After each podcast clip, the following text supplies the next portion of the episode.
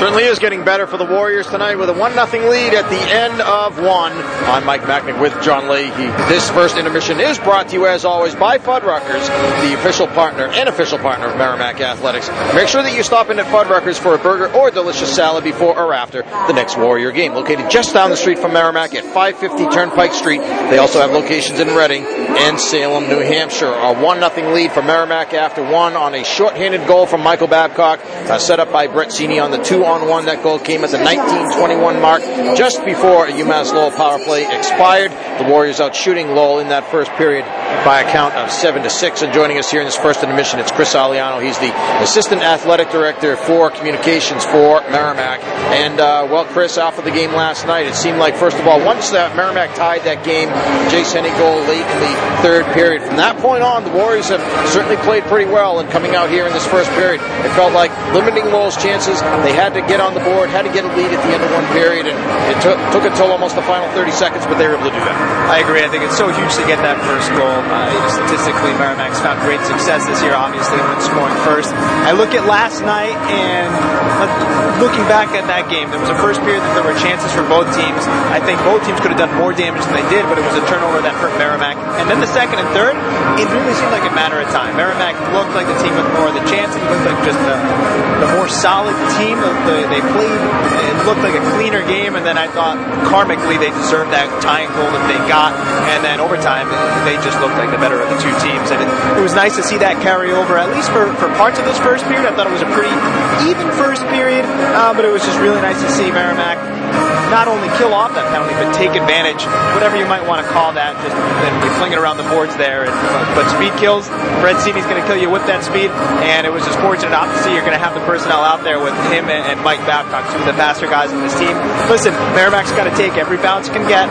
It, it was certainly, that's great news to see them up after one. Uh, forty minutes is a long, long time, and this is going to be a desperate Lowell team. They don't want this season to end. This is unfamiliar territory for them, not only being down in a playoff series, but playing in this opening round. So we'll see. It, it, certainly it's a great start for Merrimack, but it's going to be a fun forty minutes. Well, hopefully we'll have more time to get back to hockey, but with you on here, we want to make sure that we talk, there's an awful lot going on in other sports at Merrimack, and especially men's basketball. The N C double A selection's coming out tomorrow, tomorrow night, in fact. That sounds like they could have a pretty good chance, but you know, where do things stand? What can we look forward to, and what should we be paying attention to tomorrow? Sure, another solid regular season and an N E ten championship uh, for, for Joe Gallo's team in his second year. Obviously, they came off a nice run in the N C double A tournament last year, a bit ahead of schedule in, in some eyes, and uh, they're nineteen and eleven, right around. I'm pretty sure they were the nineteen and ten, nineteen and eleven coming into the N C double A tournament last year. So they they don't have a bad loss. They've got some nice wins. They were sixth in the regional rankings as of last week. On top, they make it. Um, I'd say sixty forty right now. They got the games that have gone their way um, in the other tournaments. The results have been good. Big one right now in the East Coast Conference, a team that could potentially steal a bid if they win that tournament, is Daemen College. Uh, they're based out in Buffalo. Uh, they're playing right now a huge game. So uh, State, I think it's Saint Thomas Aquinas. Uh, that's who they're playing. Saint Thomas Aquinas and Bridgeport are two teams that were ranked above them in the regional rankings. So if those two win, uh, if those two play each other in the final, it's fine. Kind of cancels out, and I really like Merrimack's chances there. Um, and if Daemen wins, I, I think it's more of a coin flip. At the worst, you're thinking, you know, Merrimack's a, a seven seed in that eight-team field, uh, and, and very much all likelihood it's going to be out in Le Moyne, uh, the regional familiar territory for them. Um, that's where they lost in the N E ten semifinals. Um, that's where they won. They beat Le Moyne in the eight seed, one seed matchup last year. So I don't think there's anything more that Merrimack would want to kind of avenge that N E ten semifinal loss. Get another crack at Le Moyne. Um, I think the way the seeding would work out, they won't. They wouldn't see them to the finals anyway. Um, they've got their work cut out for them. They're an exciting team. They're still young in a lot of areas, um, but when they're going, man, they're going. It's been a great regular season for them, and hopefully they get another crack. They're, they're young. They bring back so much. Um, See what the committee uh, decides and how it shakes out. Isn't it funny how it seems like for all of these, you know, as the different programs at Merrimack have been climbing the ladder and, you know, getting up closer and closer to, to championships, there's always that one team, it seems, you know, that they have to beat to get over that hurdle. You know, women's basketball, it was Bentley, right? You know, in lacrosse, it's been Le Moyne. You know, and in men's basketball, same thing, Le Moyne.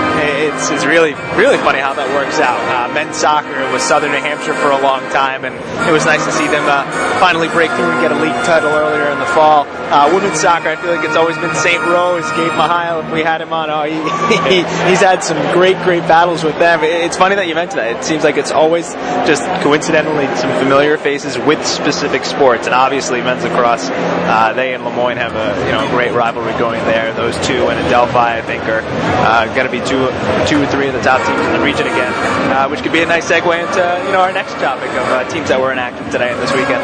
Yeah, that's what I was going to ask you, but before we get to that, so selection is tomorrow night, ten thirty, right? So we should know around ten thirty, eleven o'clock, whether or not the Merrimack men's basketball team is in the tournament and who they're going to play and where. That's correct. N C A A dot com slash live is where you can find the streaming. Uh, if you follow Merrimack men's basketball on Twitter, Merrimack M B B, uh, they'll, Mike Sullivan, who uh, works with me in communications, he'll, he'll have all the bells and whistles, and uh, we'll be coming at you live, I believe, from, uh, from the Merrimack Athletics Complex. Uh, we'll hopefully get the reaction of the team, hopefully following a uh, uh, successful selection into the tournament. Uh, but we'll have you covered there, and again, if you want to watch it live yourself, N C A A dot com slash live, uh, around ten thirty tomorrow night. All right, spring sports. Uh, spring's not until March twenty-first, but well, spring sports really uh, have been underway for quite a while. We're true in the realm of athletic communications, huh? Yeah. But, uh, yeah, no, good point. Uh, men's lacrosse, women's lacrosse, they're all underway. Uh, softball was off this weekend, as was women's lacrosse. Uh, baseball's down in Long Island.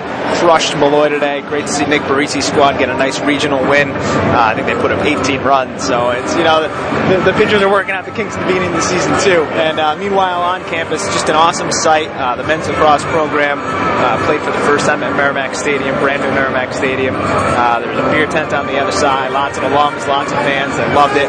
Weather, weather wasn't bad either. No, it wasn't. Especially after yesterday. Geez, I know. Uh, a little bit breezy towards the end of the game, but again, compared to yesterday. So, uh, great game. And, and they got a quite a matchup. This is a team, Merrimack, that again has a number one ranking attached to them. So, that right there, you know you're going to get the other team's best game just about every other time now. It's a Lake Erie team that was also starting their season as well. Brought back a lot of seniors from last year. And you kind of saw thirteen days of, of rust potentially from Merrimack, which hadn't played since February eighteenth. And they, they, it was a three three game after one.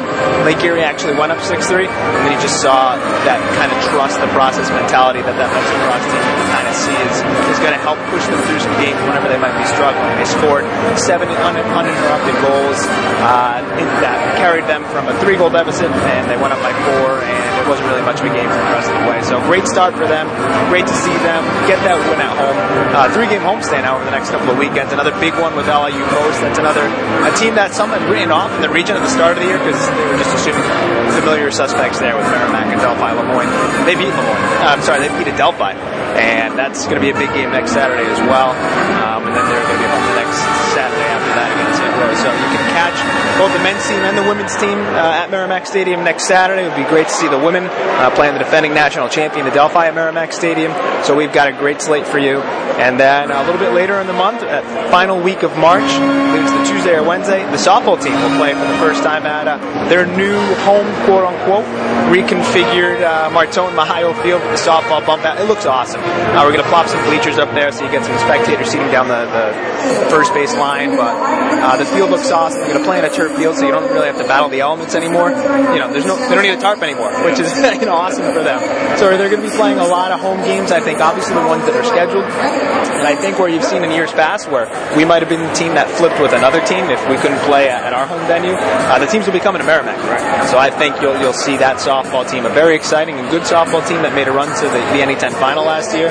Um, they'll be here early and often uh, later on in March as well. So exciting spring, and you know you hit that point in the middle of February, and it's just sprint to the finish. And when the winter sports are still going and the crossover's crazy, but it's an awesome time of year. I think it's my favorite time of year, honestly, right now. With the winter postseason's going, spring is starting.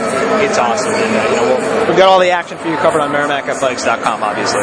Yeah, there is so much going on. I was just about to say that, Merrimack Athletics dot com, folks, to follow everything, especially uh, tomorrow night, men's basketball. Looking forward to the, them getting selected to another N C double A tur- tournament. Uh, Chris, thanks again. Th- thanks as well for everything that you do. We certainly appreciate created, obviously, a fountain of knowledge here, folks, and uh, not much more I can say than that. No, it's my pleasure, guys. I love hopping on every chance I get with you guys. It's unbelievable. It felt like literally yesterday was Colgate, but we were out there, and here we are in March again. Um, I don't say it enough. You guys are the best in the biz. We are so lucky to have you. Um, thanks for another outstanding year of, of obviously radio coverage of Merrimack hockey. Let's keep this thing going another couple yeah. weekends, huh? I agree, Chris. Back at you. You got it. All right, guys. Thank you, Chris. All right, that's Chris Aliano, our guest here. The score at the end of one, Merrimack leads UMass Lowell one nothing. We're back with more right after this. This is Warrior Hockey.